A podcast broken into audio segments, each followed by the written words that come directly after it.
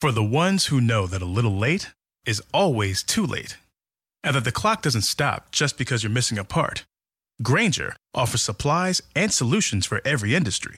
And our Keep Stock inventory management solutions help ensure you have the right stuff in the right place at exactly the right time. Visit Grainger.com slash keepstock to learn more. Grainger, for the ones who get it done. This week on Not Sam Wrestling, so much to talk about with Roman Reigns getting doused in dog food, Walter losing the NXT UK Championship, so to speak, and Kane is with us in studio on this here show. This is Not Sam Wrestling. This is Not Sam Wrestling. Introducing your host from New York, here is Sam Roberts. Hey, everybody. Hope you're staying warm wherever you are. Happy Monday! What a way to start the week, huh? I'm actually enjoying this schedule. I like that that Monday morning, first thing, Not Sam Wrestling is there for you every single time, no matter what. We're back on Thursday afternoons as well, but it's always like a random time. You really, if you want it to be dependable, it's basically got to be Friday morning because it'll be sometime between 3 p.m. and 7 p.m. You're guaranteed to get a new podcast every Thursday, but who knows exactly what time it's going to be. Either way, we get the shows up and we enjoy doing them, right? The content is out there, and that's what 2020 is going to be all about for Not Sam and for Not Sam Wrestling is getting as much content out there for you as humanly possible, whether that's on YouTube, whether that's on Patreon, whether that's here on the podcast, wherever you find anything, just put slash Not Sam or slash Not Sam Wrestling, and you'll find great content. We're putting out little videos from the podcast on Instagram over at uh, Instagram.com slash Not Sam and on Twitter at Twitter slash Not Sam. Of course, we've got the Not Sam YouTube page, the Not Sam Wrestling YouTube page, and all the wonderful, beautiful Not Sam shows at patreon.com slash Not Sam Wrestling, all getting to enjoy all this content. And I, you know, as I think of more about what we're going to be doing in 2020, I think about what WWE has been doing over 2019 and uh, also what they've been doing over the 2010s. So, as as we talk about that, and we'll talk about it more as the weeks go on here on the podcast, but we will be doing new shows, of course, as we always do every Monday and every Thursday. So that last week of the year, uh, I think we're going to be doing shows that are year end and decade end shows. So I want you guys to be emailing notsamwrestling at gmail.com with any points or discussions that you want to have first about 2019 and what 2020 is going to look like, and then about the entire decade of the 2010s. And we'll probably do some kind of countdown as to what the top 10 moments of 2010 were or something like that. Maybe I'll find somebody great to do the the countdown with. You can make those suggestions too. You can also email that email address, notsamwrestling at gmail.com, uh, to uh, discuss any uh, uh, stuff that's happening throughout the week. Every Thursday, we generally go through a lot of those emails. So if you want to email notsamwrestling at gmail.com with any uh, thoughts that you have throughout the week, go ahead and do that, and we'll get to it on Thursday on the podcast. Uh, speaking of this here podcast, this is a big one. This week we've got Kane. Now, Kane stepped in and he did the Jim Norton and Sam Roberts show on SiriusXM. And you know, when I have big interviews like that that I think you all are going to enjoy, I want to make sure that they're on the podcast too. If you've already heard it, no problem. You still download this podcast. Now you've got the interview forever for posterity. There's going to be video of it going up at YouTube slash Not Sam Wrestling, uh, and of course, we'll have a full length state of wrestling immediately following the interview. And we've got a lot to talk about there. So we've got a lot of content to hit you with today on the podcast. Uh, Kane was in studio because uh, he's got a new book out kind of chronicling his life in wrestling and politics. Uh, and it's really it's it's an interesting read just because Kane has done so much. You know, we we forget sometimes that Kane started as he's one of these guys in in the late 80s, early 90s, I guess, is really when Kane first started, right around like Smoky Mountain, like, you know, 91, 92 is when people started to become aware, 93 maybe. And he did a couple of things in Smoky Mountain. I think he was Unabomb at one point.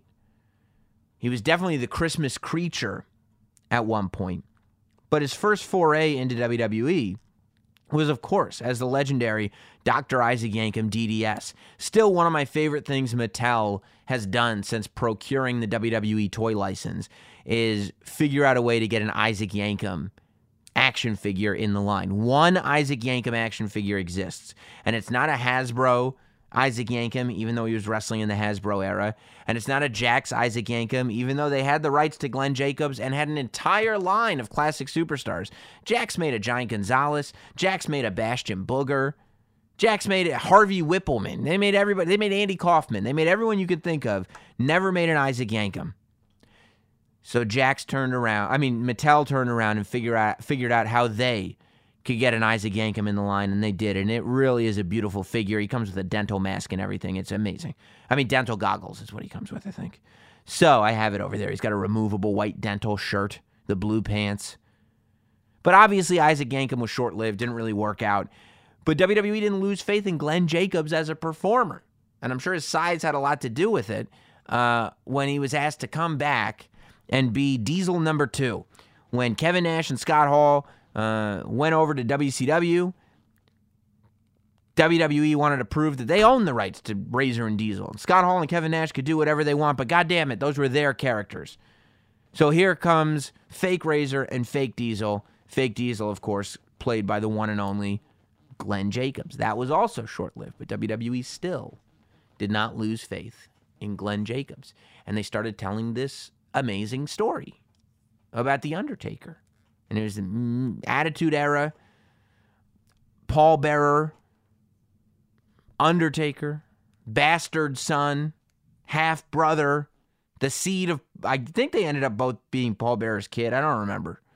But The Undertaker thought that his brother had died in a fire that was actually started by Paul Bearer. I mean, that was actually started by The Undertaker. Paul Bearer had raised The Undertaker because on accident he killed his parents and his brother in a fire. But what The Undertaker didn't realize is he's alive! He's alive! Kane was alive the whole time. And at Bad Blood 97, that's gotta be Kane. Kane shows up and he rips that door off of the Hell in a Cell and he tombstones The Undertaker, and Shawn gets that pin. That's October of 97. The two don't actually meet in a squared circle. Kane would go on to beat Vader at the next pay per view, Mankind at the pay per view after that. By the way, beating all those guys with red lights left on in the arena the entire time. The more things change, the more they stay the same. Kane was a monster. He didn't sell for everybody, anyone. He beat up everybody. And there were red lights on the entire time he wrestled. Do we know anybody like that? So, Kane ends up wrestling The Undertaker at WrestleMania 14. That's the uh, uh, WrestleMania that was, of course, headlined by Shawn Michaels and Stone Cold Steve Austin. You know, not the greatest match in the world, but the story leading up to it was one of the best told rivalry stories in wrestling ever. Kane would go on to uh, be the big red monster. He would turn uh, into a good guy and become a human after his friendship with X Pac. Um, he would eventually be unmasked after losing a match in Madison Square Garden, exposing that half of his hair had been burned off. He immediately went to the locker room and shaved off the other part of his hair because he realized how stupid he looked. But then he became bald, scary looking Kane, starred in the film See No Evil, went to WrestleMania 26 years after WrestleMania 14. The Undertaker returned after being the American Badass to have another match with Kane there at WrestleMania 20. Uh, he became corporate Kane. He went back to wearing the mask. He went, I mean, the story of Kane is a tremendous, tremendous one. And if anybody should have a book, I think it's that guy. I was so excited to have Kane in. And of course, this is from the SiriusXM show, which means we're not going to go strictly wrestling. Jim Norton, my co host in studio with me, as is comedian Sam Morril. Now, Sam Morril grew up a Kane fan, so he was super excited. He grew up in the Attitude Era, so he's as excited as any of us would be. when Kane walked in that studio. So today, here on Not Sam Wrestling, you get to listen for yourself. What happened when the big red machine stepped into the Jim Norton and Sam Roberts studio? The Not Sam Wrestling interview. Ladies and gentlemen, Oh my God. I would I would say it's a safe bet. Probably what's going on. The tallest mayor in America for sure. You would fuck up Pete Buttigieg. Man. That'd be crazy.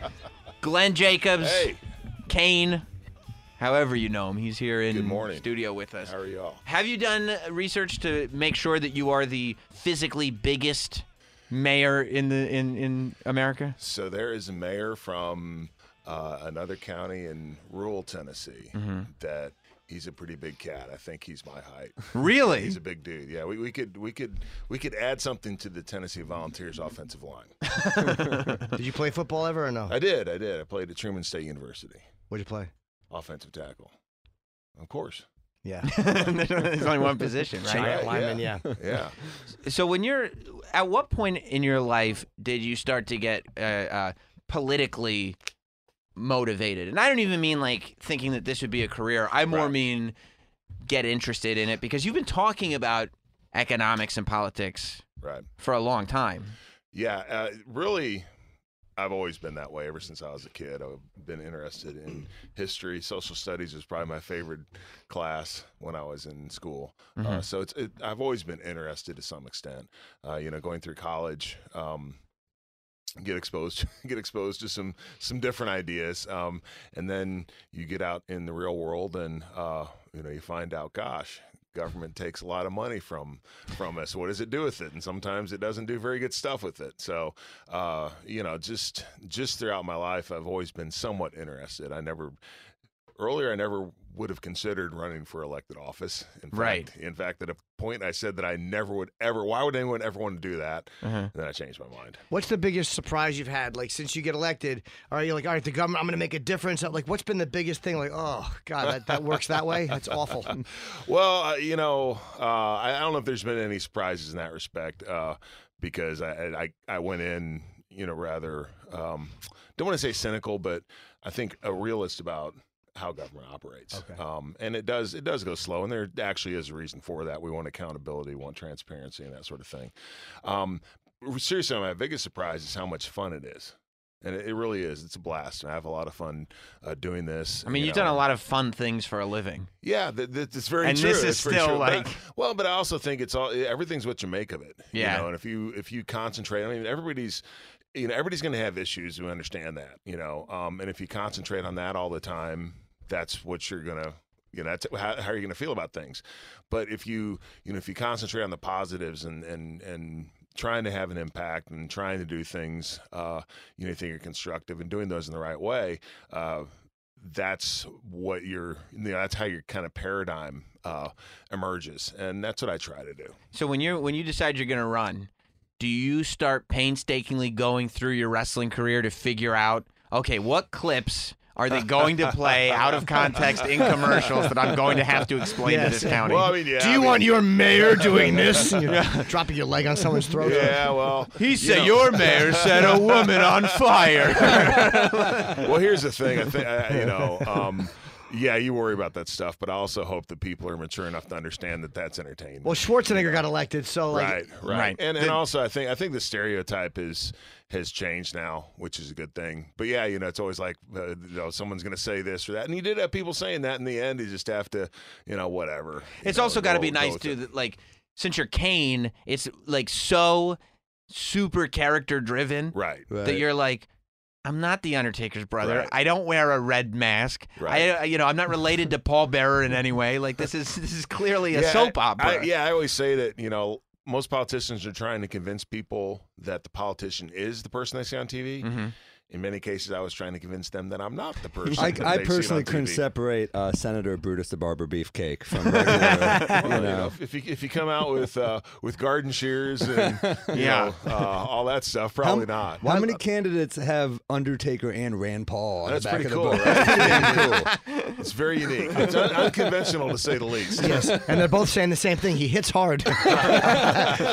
Why libertarian? Like I vote, the first time I ever voted, it was, uh, and he wasn't a libertarian, but was for Ross Perot because he was independent, and I felt like I wanted somebody who wasn't a Democrat or a Republican. Were you always a libertarian, or was that like kind of like Bloomberg is now going to run as a Democrat, but he was a Republican in New York, where you just kind of want to make a difference? So whichever, you well, know, I mean, you know, uh, for me, the Republican Party uh, has it's getting better with people like Rand, Rand Paul, but it kind of left its roots, which was you know the pro freedom, pro opportunity. Uh, party, and that's really when I talk about libertarianism as a philosophy, and it's a philosophy that people should be able to act freely, so long as they're not hurting anyone else. The government should leave them alone. Um, and you know, I think that most people can relate to that. I was a big fan of Ross Perot you know, because if you look at what Ross Perot was saying fiscally for the country, yeah, he he called it right, right, and you know, at the time, I think we had a little over a trillion dollars in debt, and he's showing these graphs and stuff, and people didn't take it seriously. Well, now we have twenty three trillion dollars in debt and a lot of fiscal issues.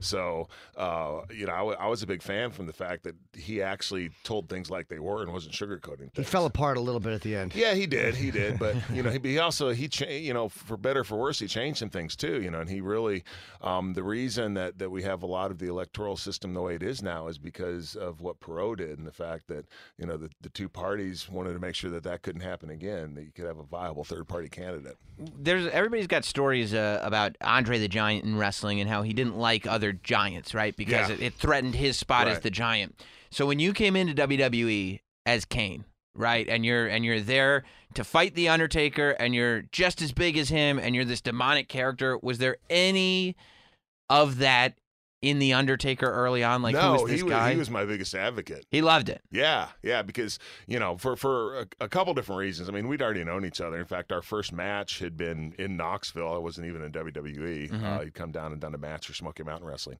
um, and uh, you know, so we knew each other. And then also, I think just the fact that uh, Mark's a business guy and he understands that you know he he can draw money with someone like me. So he was he was the biggest advocate for the character. In fact, I remember once Vince McMahon telling me I was worried about something, and Vince said that uh, Taker had come in. It didn't. This did not relate to him, but I'd mentioned it to Taker, and Vince said, "Yeah, Mark's already talked to me about that, and I think he worries more about you than he does himself." So, um, yeah, he was always he was always a huge huge advocate of mine. When you're a smart guy, right, as smart as you are, you Well, I got don't know, man. well, you got a lot of information in your Okay. head, right?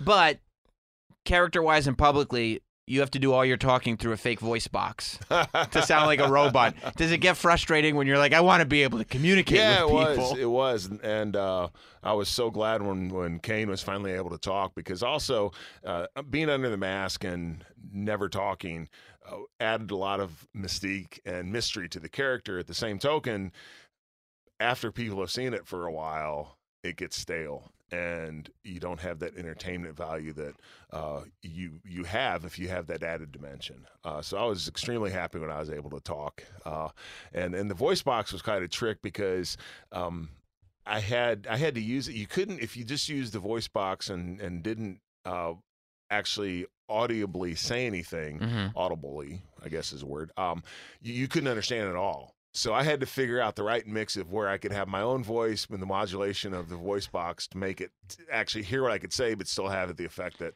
they wanted. How long is your term as mayor? Four years. So when you're done with that, I know you don't know if you're going to like it for full time, but do you want to stay in politics? Just like, like you know, Clint Eastwood did Carmel, California, and then he did it, and then he went back to his other his you know his acting life. Do you want to stay in politics and just uh, get out of wrestling totally? Man, I, I don't know what I want to do, seriously. You should Um, come back as Mayor Kane. That's the move. That would be the most sinister character Yeah. ever. Strangle people with a Pol- tie. Politician in WWE, right? Um, no, I seriously don't know uh, uh, where where I want to go. Is Mayor this Pete point. inspirational to you? Like, hey, this guy's a mayor, and all of a sudden he's in the national No, I mean, spotlight. here's the thing: we we put way too much way too much emphasis on the federal government, and we forget how important state and local governments are. You know, and you guys, of course, you know that in New York City. I mean, who, you know, your your city government here has a tremendous amount of power and influence over your lives. Um, and for me, again, going back to the libertarian streak, the federal government's just way too powerful. And you know, I, I would rather see. I want small government. Um, I would much per you know what I really want to see is much smaller government at the federal level and more power delegated back to the states and the locality. Now, you know Rand Paul. You like Rand Paul. You might be able to explain this better because sometimes they report things. He was the guy, the one vote against green lighting the 9/11 uh, health care bill. Right. But my part of me is like, there's got to be more to No, it than it him. Than, yeah, than and, him and just this saying were- no. yeah, exactly. What happened was he was all for it, but he also said, in order to pay for this, we have to determine how we're going to mm. cut something somewhere else. And you know, uh, he was all for the bill itself, but he was also for fiscal responsibility. And of course, what everybody in Washington does is like, oh, we can just we have free money to hand out to everybody. So it wasn't that he was against it. He just said, you know, we're spending way too much money, so let's figure out something else that, that we can that we can cut, just like we would in our households, so that we can pay for this. But that was they criticize, and again, I'm I'm not Right. going with the personal criticism because I don't know enough about it. But they went after him and said, "Well, he didn't do that to corporations that were being cut billions of dollars." Is, is there a reasoning behind that? Uh, as far as well, the tax cuts, you know, uh, it, I would argue, and I, and I can't speak for him, Right, right, right. but they had, to, and what they weren't, you know, I, I was all for the tax cuts as well, but they also would have had to have a spending cut, and we didn't see the spending cut. And the tax cuts are always good because they do help keep money in the hands of the private industry. At the same point, uh, you know, the government has to, when you do a tax cut, it's not really a cut if you're funding it through deficit spending, which is what they do. So I would have argued that you need both. Yeah, I just try not to react. Is Yeah. like I read something on Twitter, I'm like, I'm like, eh. Yeah, Wait, that's this- the thing, and it's even you know it, it's it's both sides is the thing, and often you know people rail on a Republican for this and they rail on a Democrat for that, and you actually look at it and it's a little more complex than what comes across in what 240 characters or 200 300 how many 280 characters I guess 240 on Twitter. It was 140. See, I don't even know my 280. Twitter. My, my Twitter it's limitations. doubled. Yes, yes. Yeah, so I think 280, right? I'm pushing for 560. Good for you. yeah, I think that's be- what we be need. Writing War and Peace before you know it over there, man. Yeah, more tweets, right? Yeah. Uh, have guys come up to you um, and talk to you about getting into life outside of wrestling? I mean, you know, because you obviously, for you to make such a successful transition, right? Yeah. That's got to Uh, be a big deal to a lot of people that are like, "Look, you know, I'm going to wind down at some point, and at that point, what do I do when when I can't wrestle anymore? I haven't really had anyone come up to me for that per se, but um, you know, my advice is always just realize that your wrestling career is not going to last forever, Mhm. and uh, you know, take care of business and make sure that you've put some money aside, uh, and at least have some sort of plan for afterwards. And I think that plan's going to be different for everybody. I mean, you know, Dwayne Dwayne Johnson got into movies and he's been fairly successful. Yeah, but he's bombing. yeah. And I don't think his checking account is, bro. But, uh, No, I'm and- kidding. And, John, yeah, John, yeah, exactly. and, uh, and John Cena, you know, John's uh, getting movies, but John's doing like the more the, the comedy stuff as opposed to Dwayne's doing the action stuff. Yeah. Um. So uh, What's Doink the Clown up to? I don't know actually. That guy, man. Who is that? Doink the Clown? Doink the clown. Yeah. he was Oh, a man. wrestling clown. Yeah. He was exactly as he sounds, actually. Doink the clown. Yeah. Yes. Although, I mean, look, Dort- you could you could have asked the same thing of what's Isaac Yankem DDS up to these days, and you'd be like, he's actually doing pretty well for himself. Is he? Yeah, that's what. The, uh, before Kane was Kane, he was the fake Diesel, Yeah. and then before he was the fake Oh, Diesel, damn. he was Isaac Yankem DDS. See, I, I tapped out of that whole world after I, I, I Chief Jay Strongbow lost his congressional bid. Bob Backlund ran for Congress. He did, right? Yes. Whoa. He Yes, did. he did. and Stephanie, I mean, uh, uh, Vince's wife is, is she did get elected, right? Linda. Yeah, She did not know She, she- no, she didn't get elected. Oh, elected. she ran, but she she didn't get was, elected. she was appointed uh, as to the head of the Small Business. Yes, there's a lot of Administration. Yeah. people in politics. Jesse who Ventura, right? Yeah, Jesse. He's a Oh, right. Jesse. He, he was a mayor and then governor. Yeah. I forget him? How do you know, right? So, like, Kane, obviously, one of the most successful wrestling characters of all time. But like we said, it's it's after a string Right. of of of it's a hit after a string of misses. Sure. That you kind of know going in. You're like, okay, I got to make a wrestling dentist work. Okay, I got to make a. And a- that was my exact reaction. and then you go, what's next after this? Okay, I got to make a, a rip off of the most one of the most beloved characters of all time. Now I got to make that work. When you go in to do Kane, are you going finally this is it, or are you going, all right, let's see how long this one lasts? No, it's finally this is it. You knew. Yeah, absolutely. I mean, um, and, and I would say that the uh, and how they say that you don't really have mistakes and failures if you learn from them. Yes. And that's kind of what my first experiences really were. Was that it gave me the tools that I needed and the experience that I needed to make uh, Kane successful. And frankly, if they did, if I'd have had the Kane character initially, it wouldn't have done what what it did because I just wouldn't have been able to do that. Do you think So- by that context, there is anything you could have done to make the wrestling dentist work? Um, not me personally. What was I- the rent- wrestling yeah, dentist? He was an evil. What's what do you He was hate? an evil dentist. yeah, wh- who do you hate Here- more here's than the anyone? thing, man. You know, it's like other people got really cool, like rock guitar riffs, and I got a dental drill, right? And it was just um, that was not a character. That's This is, literally this is not a theme pun. I could not sink my teeth into that character. um, and but it was also, I mean, that that was the point where WWE was at, just uh, kind of on their theme arc, right? We'd gone very PG at that point and very. Um, uh, very over the top character driven. I want to. I want to see like an oncologist heal. that and anyway, just that's not something that I you know that I felt that I could pull off. Um, but again, I mean, I did the best I could with it, and then the next. You're also young, and it's your Yeah, first was young, opportunity, and- so what are you gonna say, yeah, no? Exactly right. I mean, Yeah. and and um and hopefully, eventually, I knew that if I get my foot in the door, it could lead to something better, and it finally. How did. many years did you wrestle? Man, I started in 1990, or I guess the winter of 1991. Oh so, man, uh, almost 30 years. Would Yeah, you want to play? I- was Kevin Nash pissed when you do the No. diesel? They're No, cool with because it? everyone understands. It's just it's business.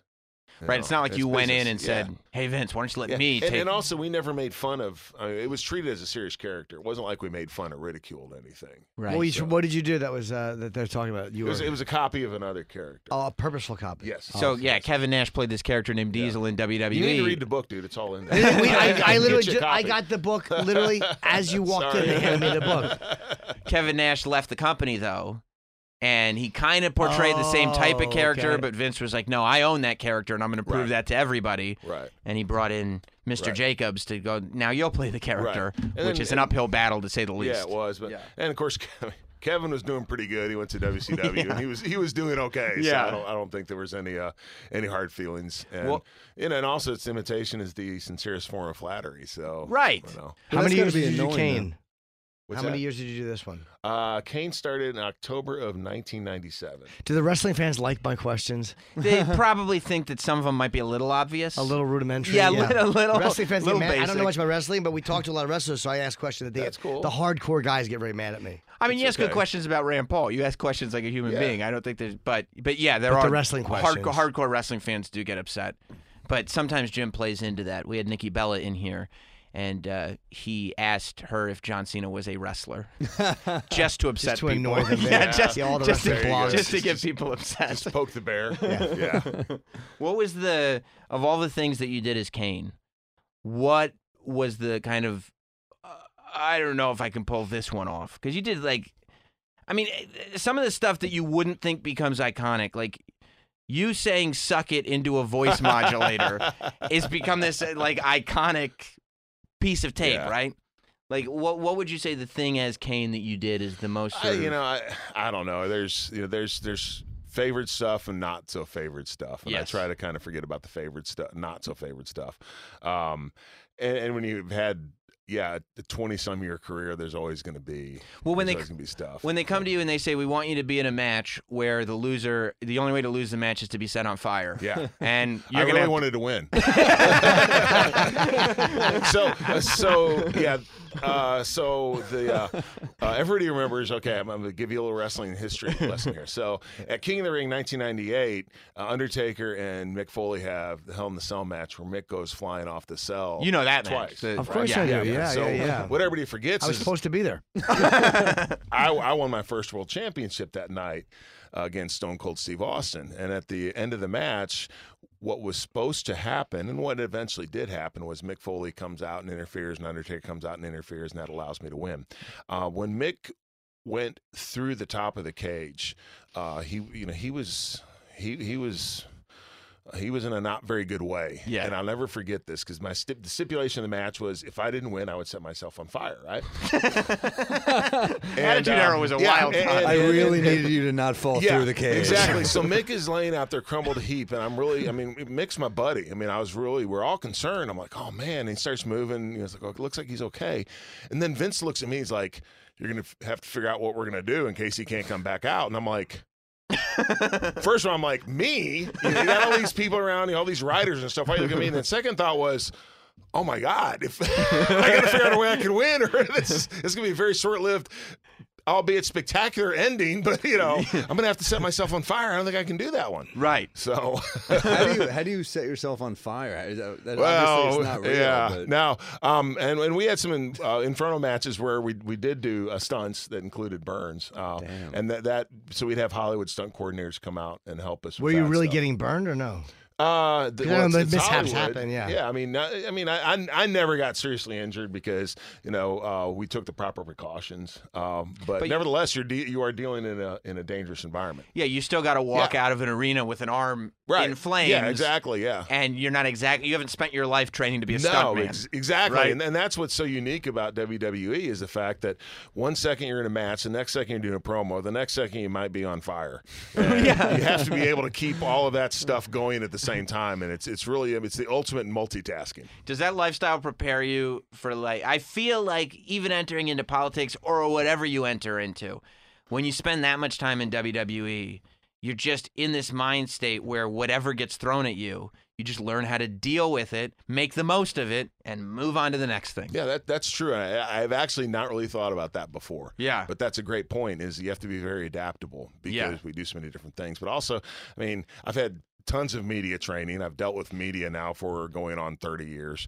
Um, a lot of. Uh, basically team building and and uh, backstage politics and there's a lot of that uh, so it, it probably did prepare me pretty well and yes the adaptability and uh, thinking basically i'm going to have to fake it until i make it, uh, it it's yeah you have to do that Hey guys, we'll get back to what we're doing in a minute, but I want to tell you that 2020 is going to bring a content initiative to everything that is not Sam. Of course, you hear a lot of stuff on this podcast, wrestling interviews every week, as well as hot takes in that state of wrestling. All that video is going to be available in one beautiful, magical place for free, and that's youtube.com slash not Sam Wrestling. Of course, you want access to absolutely everything, and you want it first, you got to be on Patreon at patreon.com slash not Sam Wrestling. But the video home of everything that we do on this podcast will be youtube.com slash not sam wrestling. You can go there now. You can see the interviews we've done with matt tremont. You can see the interviews with Cain velasquez and Rey mysterio. You can see our last interview with corey graves with triple h the kane interview that you're listening to today. That video will be at youtube.com slash not sam wrestling as well as the content that i'm making here in the not sam studio. There's a video up right now of me talking about cm punk. John morrison talk from thursday's show up at youtube.com slash not sam wrestling. It's something that you can do to support this show and this brand as we move forward. Go to youtube.com slash not sam wrestling. Hit that subscribe button. It costs you nothing and does me a world of good. youtube.com slash not sam wrestling hit the subscribe button watch all those videos let those minutes accumulate and let's get back to the show When you say media training, do you do you mean like official media training? Like what what do they tell you in media training? 'Cause I know people go through it and it mm-hmm. helps. What do they say? Like, you've what- never been media trained jim No, I mean I literally just kind of. It's just so natural for me. It was a gift. But what do they say to it you? was a gift and you're so humble and modest Ah, you know what am I going to say? They just Jim, you just move people. What, what is media training like? Will they uh, they say avoid this, or if they ask Yeah. you this, how do they train you?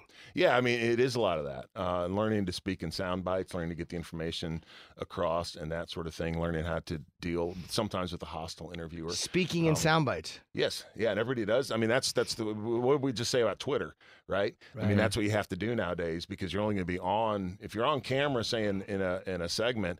Most cases, you're not going to be on with a half an hour interview. It's going to be 15 seconds, maybe even five seconds. How long is a sound bite? Do they tell you? Is, is it like You- just you one to like sentence? 10 seconds. I love that they oh, tell you you might have a hostile interviewer. Also, we might light you on fire sometimes. well, so you can deal with it exactly, exactly. But, you know, yeah. How do, how do you deal with you know? Because basically, context means everything, right? Right. And you know, how do you deal with someone who who wants to take something that you're going to say completely out of context and, and wrap it around? Make it hard for them to do that with a soundbite, right? Exactly, exactly. I mean, you say specifically what you want to say and say it in a way that it can't be twisted, right? So it, it's just that sort of stuff, and also just learning to be comfortable. I mean, stuff like you know when you go on uh, camera, you button your jacket because that's what looks good, and all those sort of things. Do you like the president?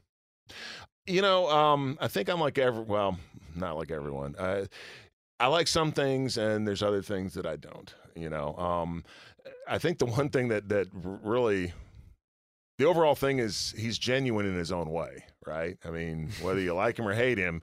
Uh, so is he- Ted he- Bundy. Yeah, but, but, but he's not. I mean, he's not out there, and I think people are tired of the. Uh, you know, they're tired of the career politicians and people that just tell them what they want to hear. Um, so you know that in that respect, I, I think that he could be a lot more diplomatic about a lot of things that he says, and I think that his Twitter account, uh, you know, uh, uh, his. Uh, Sometimes you know, it's one of those deals is like, dude, you don't need to put that out on Twitter. That Sometimes I think he should get that voice box. Yeah, Do you not like him? of course not. I mean, he's a, he's, a, he's a buffoon, I think, but you know. I think the, I, I- don't dislike him. I mean, uh, there's things he does I don't like, but I, I think you're right. Like, there's something about it that's refreshing, even if he's wrong about things that bothers people. Hey, at least he's saying what he wants to say, and he's not giving me the answer that I know I'm going to get from every yeah, other one and, of them. and and in the end, that's you know, uh, I think that's also why he won the race. Yeah. that's why he became president because even though people uh, maybe didn't like a lot of stuff, they also realized, well, at least this is him, and the alternative is just the same old same. Just old. another guy telling me the same thing politely. Yeah, Right. it's frustrating. What do you think of Andrew Yang? Um, I, I, I, he's another guy. I like some of his stuff, other stuff. I mean, you know, dude, you just can't give people money. I mean, Damn it. Sorry, you That's know, what I really That's what I for. said. But Sam, who's very, very notoriously cheap, wants people to just hand him money. I would like the money. But I like fact, thousand that, dollars I a like the fact that he's you know he's he's a he's a great entrepreneur and, Yeah. and that sort of thing. Mm-hmm. Uh, it's just some of his some of his financial and fiscal policies, economic policies. I'm like, dude, that's you know we we, we don't need to be doing that. If you want to give people money, you need to cut taxes and cut spending so they can keep more of their own money. right. Do you think our troops should be like uh, in Saudi Arabia and all these other countries? No, no, absolutely not. Um, Our men and women, uh, they should not be put in harm's way, uh, except as a last resort. Uh, Afghanistan has been, you know, some of the people that are serving in Afghanistan weren't alive when that war began, Right. and it needed to have. Uh, it needed to have, you know, a definite goal, and when it's achieved, they need to come home. And we can't afford to be the world's policeman. And you know, we have um, all in all, we spend about a trillion dollars on national defense by the time you take everything into account, and that's way too much money. And and again, my dad is a 21 year military veteran. He served in both Korea and Vietnam, and it, I think we're just doing our our folks in the military disservice when we send them places and keep them there forever, and they end up not. Not necessarily protecting America, but being the world's policeman. That's Isn't not what they're there for. Isn't it funny when Hillary like says something like you don't have to like Tulsi Gabbard, but to say she's a Russian agent Well, when she actually served and went to war? Right. Right. And and I have a lot of respect for Tulsi. Uh, she would, I, I think another one. I don't agree with her uh, economic policies, but uh, I do agree with with uh, her when she comes to what she says about foreign policy. And and again, um, it's amazing that she's attacked for that. Right, and she is the one person who's you know, she serves in the military. Her and Uh, so I how- think Pete did too. Yeah, Right? so Yeah. How, Well, it how seems can- like a lot of these people actually for that? served are very anti-war, right? Well, because Yeah. they, they understand and they've seen. We've you know, seen they're, it. They're not. Yeah. They're not dadgum politicians. We've seen. Did you just say we've seen it? Why did you say that? Stolen dollar. you know, they're, They've seen they're, it. they're not they're not politicians. They can actually relate to the men and women who are serving our country, Right, yeah. And uh, they respect that. And uh, unfortunately, I think a lot of politicians give that lip service, but I don't think they have that level of of actual um, inherent respect that our men and women in uniform do. How do the uh, people of the you're mayor of Knox County, right? How do the people of Knox County feel when they see their mayor on Monday Night Raw? Because you're not there. Obviously, you're not wrestling kind of actively every week anymore. But it, just a few weeks ago, Yeah, I won the twenty four seven championship. right? I, I I've never most seen people, De Blasio choke slam anyone. exactly. Yeah. I think most people think it's cool because uh, you know it, it, it highlights highlights our area. I mean, I think just having a having a mayor of your town that can still pull off wearing spandex is you know, most mayors can't do that. That, that would cause me to vote for somebody. exactly. There you go. Man. That's exactly right. So wrestling fans have seen Kane start off as you know Kane the Demon, the Undertaker's brother.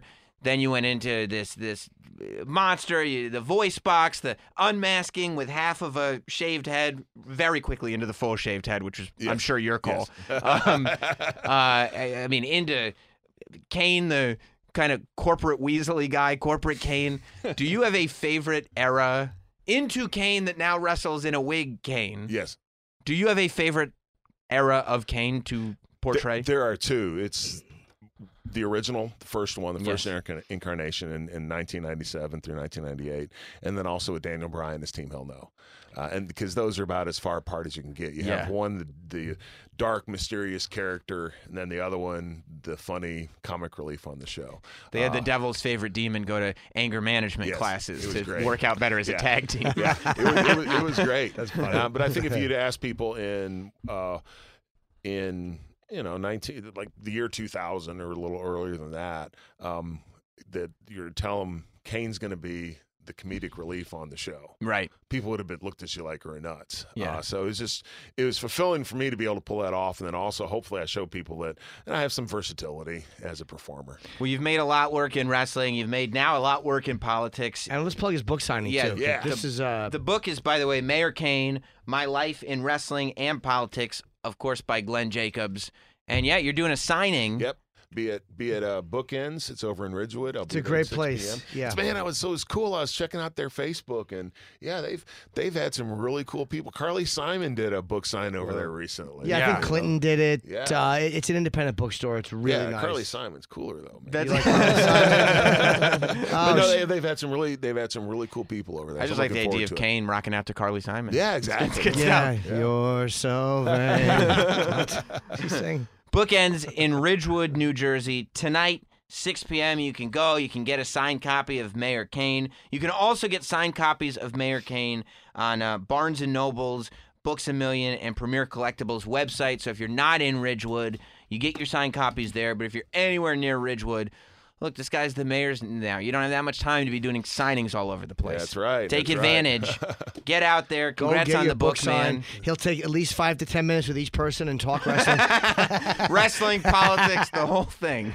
It'll be great. Yeah, and and and uh, I hope everybody does come out tonight. And I'd love to talk with everyone. I don't know if I can give them five or ten minutes, uh, but you know, ho- hopefully I have a big turnout. But nevertheless, and I, I I just hope that people enjoy the book. Yeah. you know, and um, that that's my main thing. Is just they're entertained, and maybe in- in some cases, you know, maybe they uh, come away with some tidbits of stuff that they didn't know before. Well, yeah, the book come is get a great. book signed. It's fun to do it. You go, you get the book signed, you get to say at least hello to the person who you like. And the book chronicles everything. Like your career is so great because you're such a multi generational performer that, like, I was talking to Sam Morril, who hasn't watched wrestling in forever, but he watched wrestling when he was a kid, and that meant that it could be Yeah. Isaac Yankem, it could be Kane showing up in '97. It could You know what's be really wild, man, is that I haven't, you know, I'd, I'd done, like I said, the occasional bit on TV, but pretty much for two years, I have, I haven't been on TV much.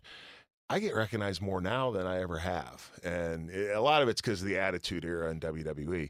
But I'll tell you that the coolest thing ever is when someone comes up to me and just shakes my hand and says, "Thank you for years of entertainment." I mean, that's just the most awesome thing. That's so gratifying. Yeah.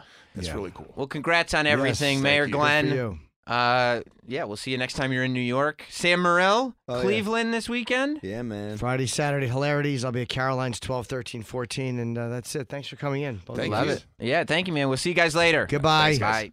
It's now time for this week's State of Wrestling.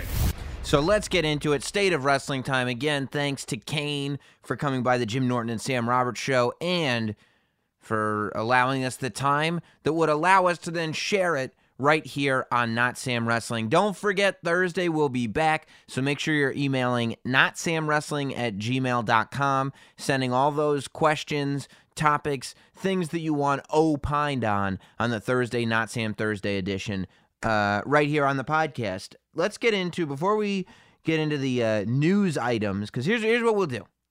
We'll do news items throughout the weekend.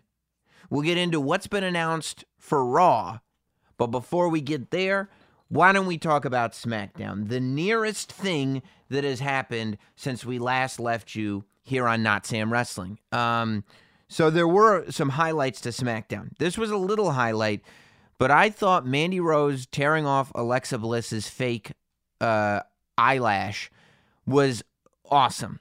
I don't understand. I mean, I actually liked it back in the day, like, and maybe it was because uh, the beauticians were not as. I mean, I don't want to take a shot at any of the beauticians, but I don't know. Back in the day in NXT, right when NXT was first starting to do road shows, they were first starting to really develop as a brand that existed outside of Full Sail and a couple little, you know, armories in Florida. When they started to create a real presence on the WWE network when Finn Balor was a star, when the women's division started coming up for the first time, when they first started to do those live shows. They did the first one in like Philly, and they did that weekend where they ended in I think like uh, Albany maybe. Um, you would see hair extensions in the ring all the time, and it's a little thing, but I preferred when you would see hair extensions in the ring. I mean. You know, I never understood why, like, if Kane, you know, we go back to Kane, if he was wearing a wig, why wasn't his fake hair ever torn out of his mask? Like, why aren't they fighting to that extent? Every now and then, one of the things that made the Eddie Guerrero Rey Mysterio match at Halloween Havoc, which, you know, as we wind down 2019 and we start to talk about like what the biggest things that happened this year and this decade were, uh, you talk about the 1990s, and that match gets lost. The Halloween Havoc Eddie Guerrero uh, Rey Mysterio match gets lost because of all the stuff that happened in the 90s. But that was one of, if not the best matches of that decade to me. Um, and I loved that Eddie comes, I mean, that Ray comes in with his mask attached to his outfit. It's like, you know, it's, it's, it almost looks like it's one piece. He's dressed like the Phantom. And his mask ends up getting torn. And that had happened previously to that, and that's happened many times since then. But I like the idea that the mask gets torn. I like the idea that why wouldn't man or woman, if you're out there wrestling in fake eyelashes, why wouldn't those eyelashes come into play? Why wouldn't they get torn off? And I like, I think Corey Graves did a good job. I think it was Corey Graves uh, of talking about how humiliating it was. Like, we didn't make it seem like, oh, because uh, because Mandy Rose is doing it, it's really painful to have fake eyelashes ripped off. Like every no, of course it's not painful, but it's humiliating. You're on a television show. You got the whole world watching you and somebody's tearing off your fake eyelashes. And I think if you come to the ring with fake eyelashes on, there should be a bad guy ready to take them off. So I hope there's more of that. I hope hair extensions get pulled out. You know, I you know, I I, I never understood why Irwin R. Schyster didn't get his tie ripped off more often or his suspenders ripped down more often. You know what I mean? Anything that could be an advantage. I guess back then, there wasn't quite as much realism involved because one of the bad guy wrestlers was a tax attorney in his downtime. So, you know, maybe there's not as much realism there. However, I think moving forward, we've gotten into a period where there is much more realism. So, if somebody were to wrestle in a tie, for example, today, that should get ripped off. So I love seeing that fake eyelash get ripped off. I thought it was different. I thought it's something I've been waiting for. I thought it was something that felt uh, real. All the Bray Wyatt Miz stuff was terrific. You know, I, I think, and we talked about it on uh, Thursday, not Sam Thursday, that it was kind of a foregone conclusion that Daniel Bryan and The Fiend would have another match at TLC, especially based on what happened last week on SmackDown. But and this is where storytelling gets good that you sometimes don't even know that a story is being told to you until we get there. I don't think there was some rumbling about the Miz and the Fiend, the Miz and Bray Wyatt having a match at some point. But at Survivor Series, I think it was really, I think the Survivor Series was the first time that the Miz came to Daniel Bryan and we saw it on television and said, Look, I know we don't get along, but the Fiend, he changes people. I don't know if you want to do this, blah, blah, blah, blah, blah you didn't realize. I mean, it was like interesting, but you thought it was just a little spice. And maybe you didn't. Maybe you're smarter than I am. I thought it was just a little spice being sprinkled onto the Daniel Bryan Bray Wyatt story. What I didn't realize is it was a story that was taking a turn where, of course, Bray Wyatt's going to see that. Of course, this is going to play in. And now we've got this question where we watched the way SmackDown goes off the air last week, where Daniel Bryan gets sucked into the pits of hell that the Fiend comes from, which are directly located under the WWE ring, whatever arena they're at, anywhere in the world. So he gets sucked down into the pits of hell, and a lot of his hair gets strewn about.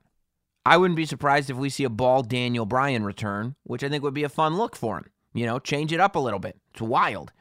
Uh, I think that uh, we don't know right now if Daniel Bryan is going to be on the side of the Miz or the Fiend. You know, there are spe- there's reference being made. You know, Bray Wyatt when he's in the Firefly Funhouse and he's talking about family and the Miz's family, he brings up family, and you go back to shots of the Wyatts. This is what's so great about the Fiend is that it's not like they took Windham Rotunda uh, as Bray Wyatt and they took him off TV and they brought him back as a new character. This Bray Wyatt that we're seeing is the same Bray Wyatt. This is the Bray Wyatt that had the Hawaiian shirt. This is the Bray Wyatt that sat in the rocking chair. This is the Bray Wyatt that was hanging out with Luke Harper and Eric Rowan, who's got a mystery cage now, and Braun Strowman, who's one of the top good guys. We are not erasing history. And that's something that happens in wrestling a lot. And I love it when you kind of come to this realization that it's not happening. When you come to this realization that history is not only not being erased, but being very, very subtly acknowledged as we move forward. It's not defining what the storyline is moving forward, but it is part of it, like it should be in any great uh, form of storytelling. I think that the fact that The Miz has gone on TV because people go like, "Oh, you think it's going too far?" That you're now not only involving Maryse, but you're involving the Miz's kids. Look, I think that the minute Mike Mizanin goes on Raw to announce that he and Maryse are pregnant, I think the minute that you start a reality show where you've got your kids involved in the reality show, if that's the decision you want to make, more power to you. But you have just officially introduced your whole real life family into the narrative world that we as fans watch of the WWE. Therefore, my non action figure fell down. Fell down. Therefore, the Miz and his entire family are free range for storylines. I think that it's not something that should come up all that often. I think it should be used rarely because it can be very, very strong. You know, you don't mess with a man's family, right? So, and I think that that's what's going on. I think that the, the family thing should be reserved for somebody like the Fiend Bray Wyatt. Now, I think we move on to something even more interesting, which is you watch SmackDown this week and you saw Bray Wyatt, sweater Bray Wyatt. Some people say sweater vest or cardigan. Like he's got sleeves on it. It's just a sweater. Just because he's got a shirt under his sweater doesn't make it a cardigan. But sweatered Bray Wyatt, Funhouse Bray Wyatt, got physical for the first time. It was Funhouse Bray Wyatt that dropped The Miz with the sister Abigail. And apparently, the match at TLC will, number one, not be a Universal Championship match. They haven't announced it as such, unless they change that. And as of right now, you look at the match graphics, you look at the verbiage that's been used, it's The Miz versus Bray Wyatt. It's not The Miz versus The Fiend. So, and it'll be the first time since the return, since the Fiend Bray Wyatt debuted, that we've ever seen Funhouse Bray Wyatt in a ring. What pants is he going to be wearing? Is my question. We saw Funhouse Bray Wyatt wearing jeans on SmackDown. Is he going to wrestle in jeans? I don't think so. Usually we see Funhouse Bray Wyatt in the Funhouse with like a desk. We see him from the waist up. Blue jeans are not the type of pants. Like Mr. Rogers would never wear blue jeans. The lady whatever her name was from Lamb Chops Play Along, she would I don't think she would ever wear blue jeans. I think that Bray should have a pair of chinos on in that match. You know, call me crazy, but I think for the integrity of the Bray Wyatt character, I think chinos are a must. Maybe you get some nice tight ones so Bray can show up because Bray is clearly been lifting up houses. I mean, the entire time that Bray Wyatt was off WWE TV, he was just lifting extremely heavy weights because the physical transformation that man has gone through cannot be understated. It is no surprise to me that he wants to do the muscle man dance as often as humanly possible because his shoulders are about seven feet across and his waist is three. It's incredible. You talk about a pyramid shaped man. I've never seen anything like it, like Bray. So he probably wants to wear some tight chinos, number one, to show off those quads, because I'm sure he hasn't been skipping leg days. But number two, because if you notice, he wears those tight, striped, vertically striped pants when he's the fiend, and it slims down the lower half of his body and makes the upper half of his body look huge. I don't know if jeans are going to do that. He's got to lose the jeans. Did you think this would be the angle that I was going in? Talking about uh, Bray Wyatt, Funhouse Bray Wyatt's pants. Um, I also think that it saves us from a couple things. Number one, The Miz. Oh, my headphones just went out. I thought it was the mic for a second. Number one, The Miz specifically saying you shouldn't wrestle the Fiend. The Fiend changes people. Like, if The Miz is telling Daniel Bryan not to wrestle the Fiend, it makes it tough for The Miz to then turn around and go, like, but I'll do it. He insulted my family. You know, the fact that we can now save it as, well, Bray Wyatt did it means The Miz doesn't have to go back on all the stuff he was warning Daniel Bryan not to do. And he can then go forward with the storyline without that complication being a part of it, which I like. I think that that's smart. Also, I personally, and forgive me for insulting The Miz, which I'm prone to do from time to time, I don't think The Miz uh, has earned a match with The Fiend. I think The Fiend is one of, if not the top stars in the WWE. And The Miz has had a 2019, I mean, from hell. Nobody really talks about it, but The Miz's 2019, The Miz had this incredible 2017. 2017 was the year of The Miz, in my opinion. It was the best year of his career by far. It was incredible for it. The 2017 was so good for The Miz that it, he was able to power through 2018 on the power of 2017. And 2018 was still f- fine. You know, 2018 was still good. 2019's been awful. He lost the tag titles that he won with Shane McMahon. He and Shane lost those tag titles at the Royal Rumble. He has not won a significant match since the Royal Rumble 2019. Nothing on pay per view. I mean, he lost both Shane McMahon matches. He gave up his SummerSlam match to Goldberg just because. He's nowhere near any storyline. He's had some Miz TVs with some really good guests. That's it. So, you know, I don't I don't think the Miz has earned a match with the Fiend. And I don't think he's going to be able to beat Bray Wyatt. So, there you have it. Now, I do think that this would be a wonderful opportunity for a couple of things. Number 1, to have a new Daniel Bryan debut. And I do think that we're going to go back to Daniel Bryan being in tandem with the Fiend. You know, I, I do think that we're going to see Daniel Bryan with a shaved head, uh, probably keep the beard, have a shaved head, and I think he's going to be there to help the Fiend. I think he, we're going to go back to Daniel Bryan joins the Wyatt family story, but kind of spice it up and modernize it going into 2020.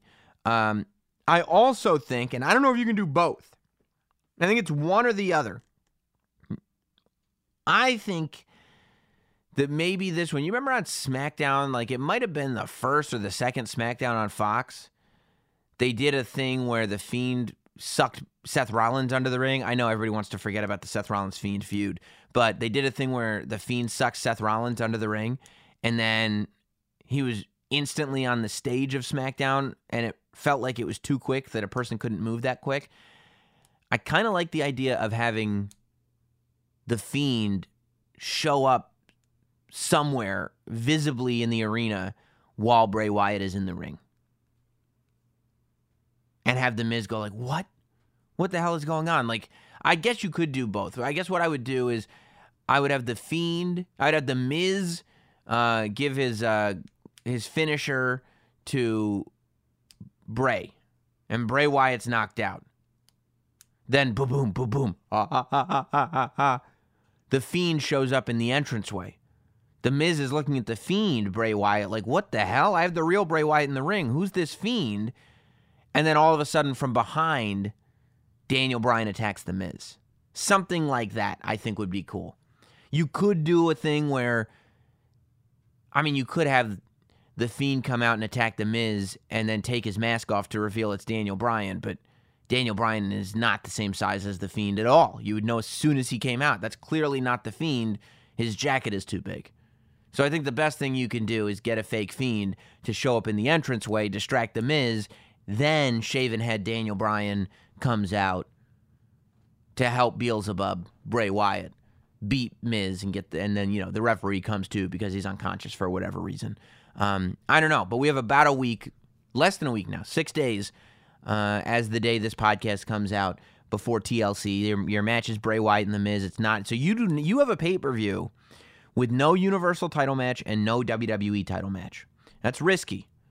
Uh, you do have Miz versus Bray Wyatt, of course, which is a big one.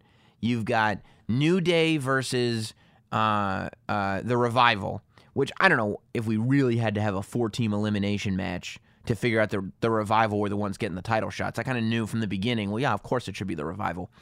Uh, and then you have Roman Reigns versus Baron Corbin. It was long rumored that this would be a dog collar match, which I don't really have a problem with. But it will not be a dog collar match. It will be a traditional TLC match. Tables, ladders, and chairs. I don't know what they're going to hang. Maybe a can of dog food from the roof of the building. Uh, or maybe they'll just do pinfalls and have tables, ladders, and chairs strewn about the ring.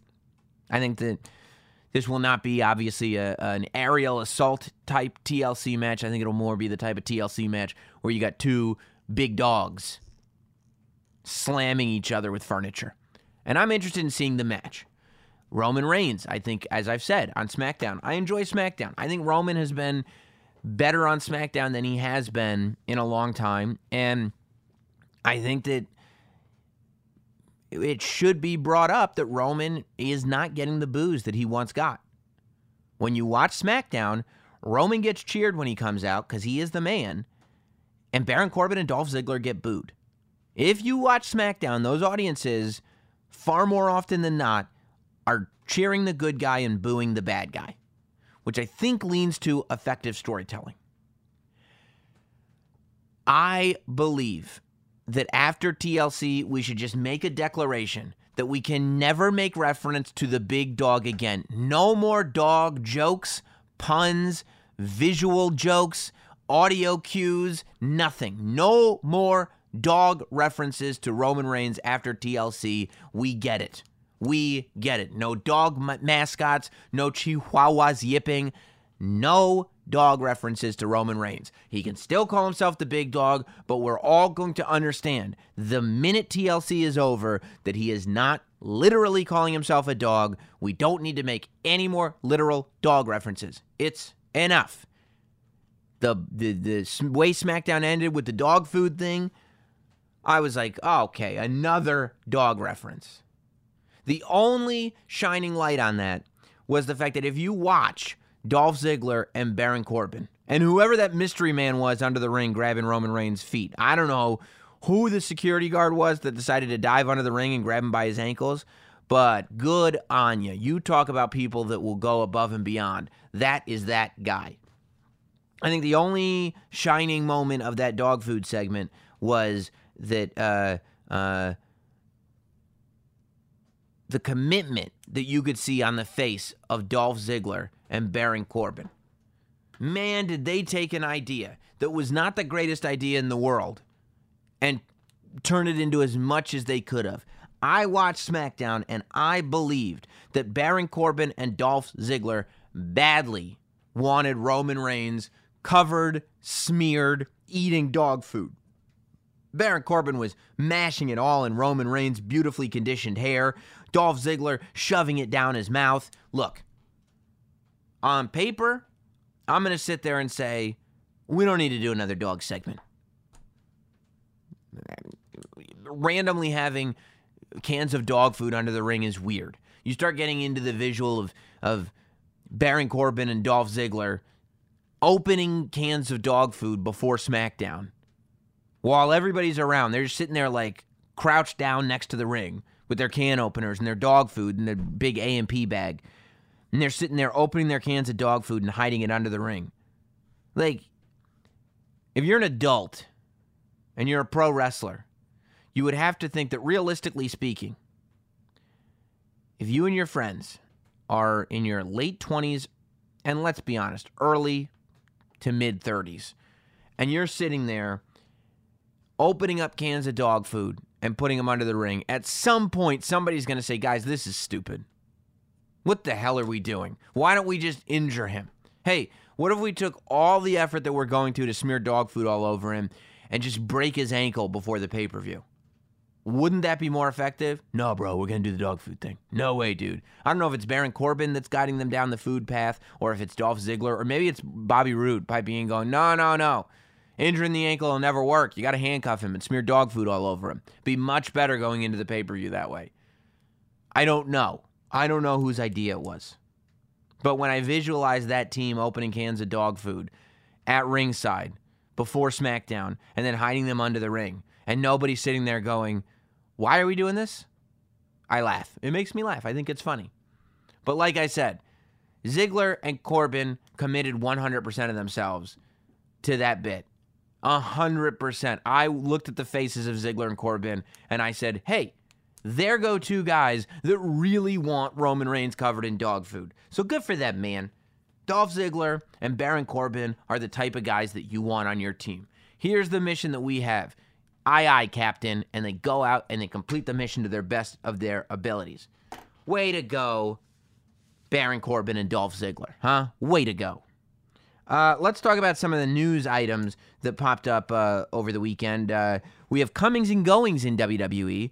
Uh, a couple of days ago, uh, they announced who the newest uh, Performance Center tryout class was.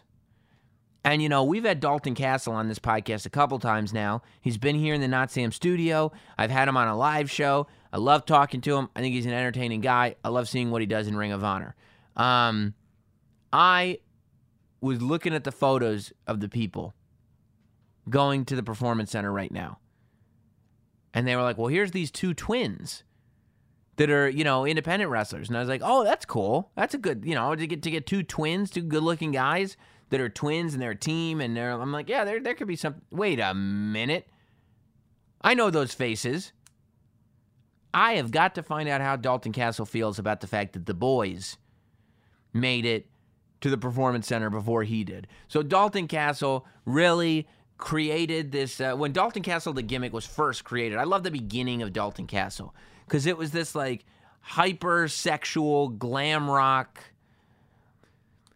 you know, weird disco 70s drug infused party creature of a wrestler that would come out in these flamboyant bodysuits and these big wings on him and he wouldn't be sitting there, you know, going after the women. He wouldn't be he'd be going after the boys. And he never declared that it was a sexual thing. He never it was just this it was a lot of innuendo and a lot up in the air. I mean, androgynous, probably a good word for the original Dalton Castle character. But he had these boys that would travel with him everywhere, and they'd wear little, uh, uh, little Zorro masks, like, uh, like the Kubrick movie, Eyes Wide Shut, and they'd fan him with these big feather fans and they'd make themselves into stairs so Dalton Castle could get in the ring. They make themselves into a human chair so Dalton Castle could have a seat after his match. Whatever Dalton Castle needed, the boys were there to take care of it. And now the boys are at the WWE Performance Center. So I would imagine you'll hear more from them. There's uh, small guys, so maybe 205 Live. Who knows? Maybe NXT. Maybe maybe they'll be on Raw. Maybe they'll be the tag team champions. Who knows? But the boys have made it to the Performance Center. So I'm happy for them and the entire Dalton Castle family. Uh, those are the comings. The goings is that apparently, right before I sat down to record this on a Sunday, uh, Sin Cara has officially been granted his release from WWE. You remember, uh, Sin Cara was one of the many who announced publicly that they had requested their release. Uh, I think Tye Dillinger was the first one to do it, and he got his release. Luke Harper requested his release. He's in purgatory. Uh, Mike Kanellis requested his release. Purgatory. Sin Cara requested his release. Purgatory for a little bit, and now it's been given. So, a few things to talk about here. Number one, It's the second time Sin Cara has actually been released. You know, the original Sin Cara, uh, Mystico, he was released uh, in in one of those sort of mass releases where you know everybody goes uh, at once. They you know get rid of like six or seven guys and just trim the fat. I think, uh, but you know he was one of those guys that it just I think he was he was Triple H's one of his first projects before NXT was really a thing. Back when, bef- way before Sami Zayn or Finn Balor or Kevin Owens or any of those guys, Sin Cara was one of the first guys that, and, and you know, that was at a time when people would make a name for themselves, but it was almost bad. Like if you made too much of a name for yourself, and this is ironic, you never hear about this today, but it wasn't that long ago, it was less than 10 years ago, that if you made a real name for yourself on the independents outside of WWE, it almost lessened your chances of getting to WWE. And if you did get to WWE, you would disappear for a while and come back in a completely new form. Seth Rollins did not debut in WWE until everybody had forgotten about Tyler Black. And I don't mean everybody had forgotten. Er, obviously, we still remember Tyler Black, but you know what I mean. Like when Seth Rollins debuted, it was as if it was a new character, not Tyler Black is here. Same thing with Dean Ambrose. Jon Moxley was for they they Jon Moxley had his last match and he disappeared for a long time before Dean Ambrose popped up. Now, even when they change the names, they pop up right away. It's very, very similar, and sometimes the names aren't changed. Kevin Owens, everybody knew that was Kevin Steen. Finn Balor, you know, Devitt, you know, the whole thing. Then you've got Shinsuke Nakamura, you got AJ Styles, you got all these Samoa Joe. Now, if you can create a buzz, WWE does bring you in. But back then, it didn't happen so often. So Sin Cara was one of the first people that that happened for. And it just didn't work out for a variety of reasons. Uh, you know, I think that Sin Cara didn't end up adapting too much to WWE's style. And therefore, he ended up not being able to have great matches with all that many people because he would wrestle this like super lucha style but there aren't that many people in WWE that can do that. And when you get past having exhibition matches and it's time to, you know, enter into the world of big pay per view stuff, you got to find a dancing partner. And they did. They brought in a guy named Hunico, and Sin Cara versus Hunico was a, was a big thing. It was first. It was Sin Cara was injured, and then Sin Cara came back, but it turned out it was a fake Sin Cara. It was Sin Cara Negro, and Sin Cara Negro had to be unmasked, and that turned out to be Hunico. So Hunico, and Hunico wrestled as Hunico for a while. There's a Mattel figure of him in his, you know, jeans and tank top and whatever. Sin Cara ends up getting released after all this. And by the way, I should clarify, I'm looking at the Discord right now. WWE Front Row says, I think the boys got a tryout. I don't think they have been signed. Yeah, yeah, yeah. I was talking about the people who came into the Performance Center for a tryout. I don't, you know, I don't think any of that group has been signed. They just made a big deal of all the people that came in for tryouts. That's all. Uh, but Dalton Castle is not in the Performance Center. I, I just mean that they made it. That's why I said they made it to the Performance Center because that's the first step, right? So Hunico ends up becoming Sin Cara. They go, hey, remember when you played Sin Cara Negro? Well, what if you were just Sin Cara? So this version of Sin Cara is actually the second Sin Cara, and he's asking for his release. And you know, I don't really necessarily blame him. I don't know how much I like the asking for your release and then making a public statement about it. You know, and I don't know if that really makes a difference. Could make a difference negatively, to tell you the truth. Uh, but uh, I, I think that I get why Sin Cara would ask for his release. He hasn't really done much uh, lately. He came back recently. You know, it's interesting because he came back recently to have a match with Andrade on Raw, and they made a big deal about him returning, and they gave him uh, a female counterpart, and they did a whole thing. And I guess that still was not enough.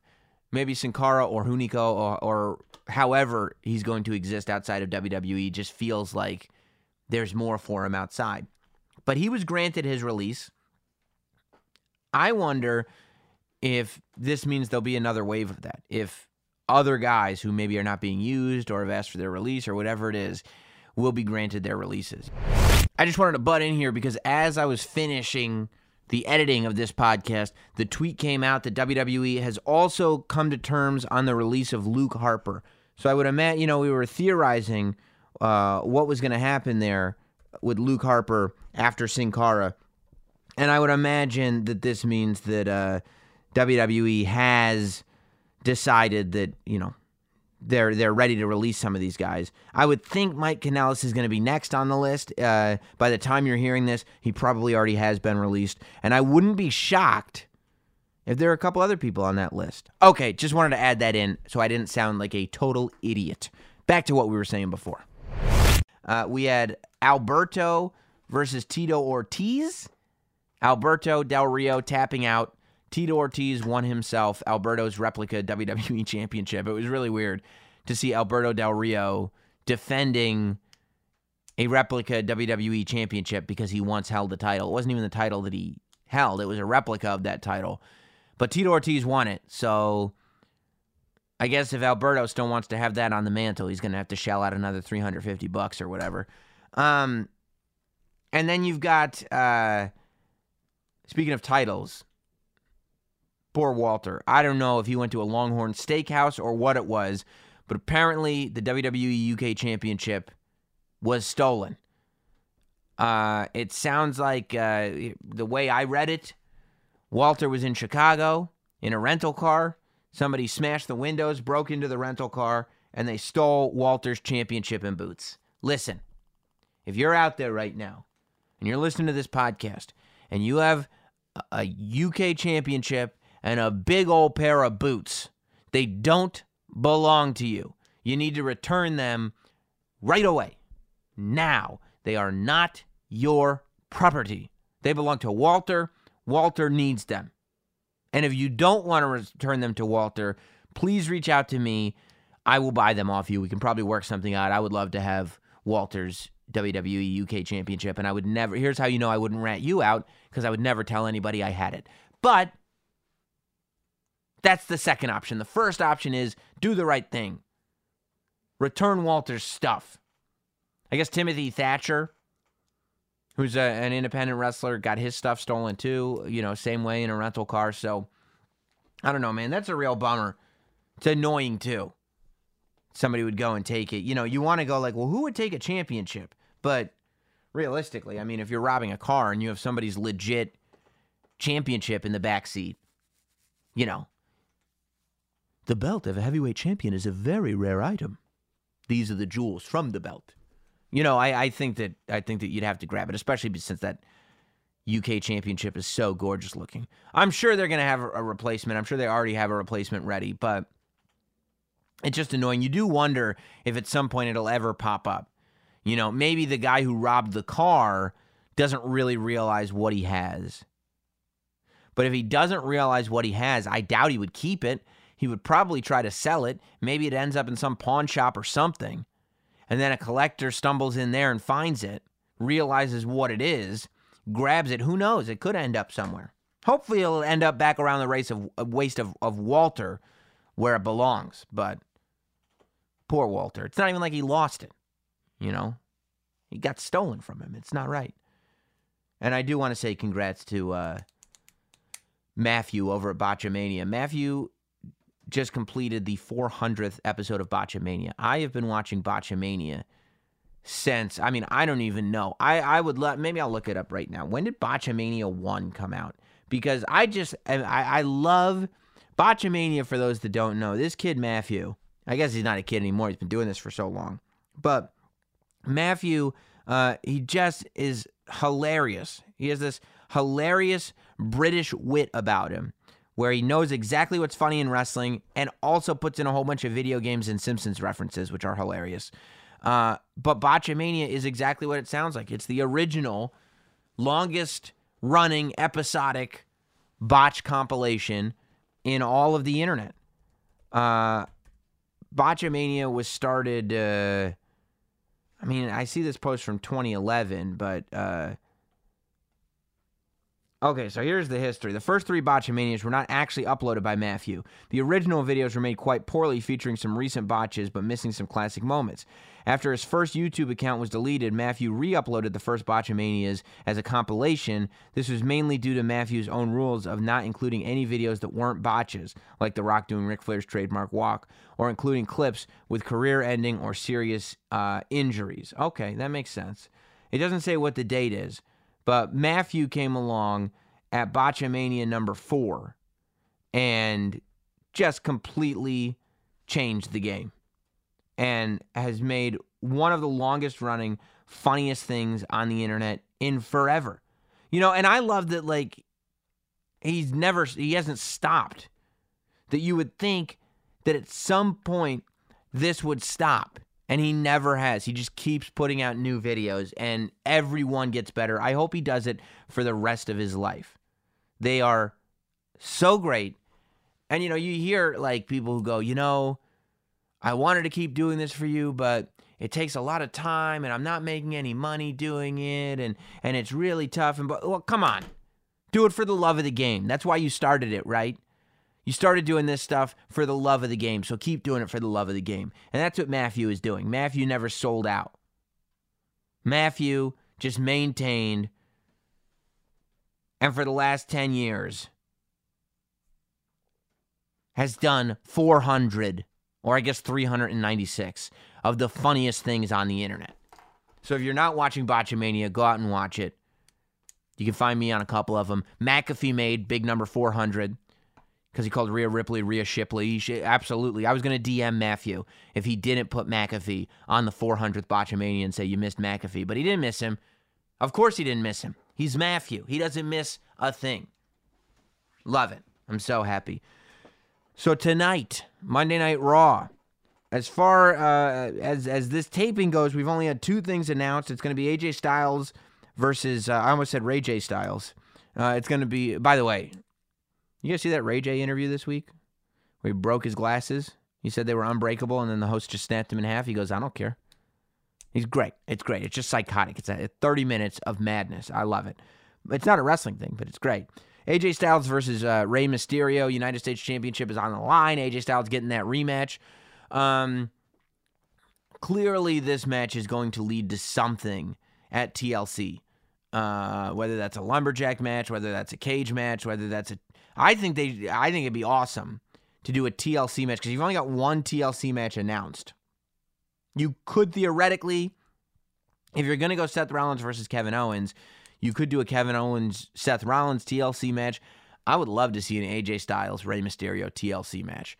It seems like Rey Mysterio, since his Brock Lesnar story, has just jumped on a surfboard and riding this wave. And I'm here for it. I want to see it. A TLC match between AJ Styles versus Rey Mysterio would be, in my humble opinion, incredible. We've also got uh, the big divorce is happening. Rusev versus Bobby Lashley in a, I mean, Rusev and Lana in a divorce. I guess it's Rusev versus Bobby Lashley because Rusev uh, Lashley's picking up those sloppy seconds. But again, like the divorce is finally going to happen. Lana said she wants it. Rusev has said he's fine with it. Good, let's get a divorce. I don't know what they're fighting about anymore. And then once they do get a divorce, then what are they fighting about? I don't know. I would imagine the divorce is not going to happen because there's going to be a restraining order or something like that.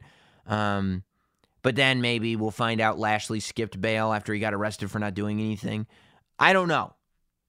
I just hope that this matter gets settled. They have a match at TLC and we go into 2020 with a clean slate. That's all we want to do is go into 2020 with a clean slate. Uh, later this month, we're going to be doing, I'm thinking maybe the last week of the year, we do kind of a year end wrap up on Monday and then do a decade end wrap up on Thursday.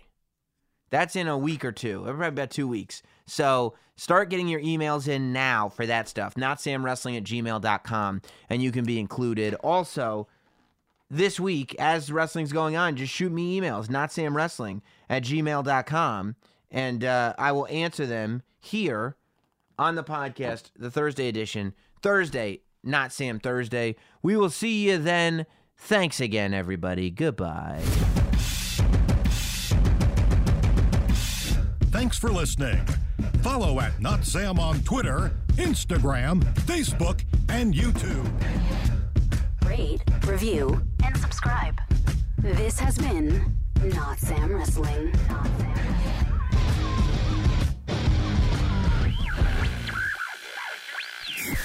For the ones who get going when the going gets tough, and the ones who know we're tougher together.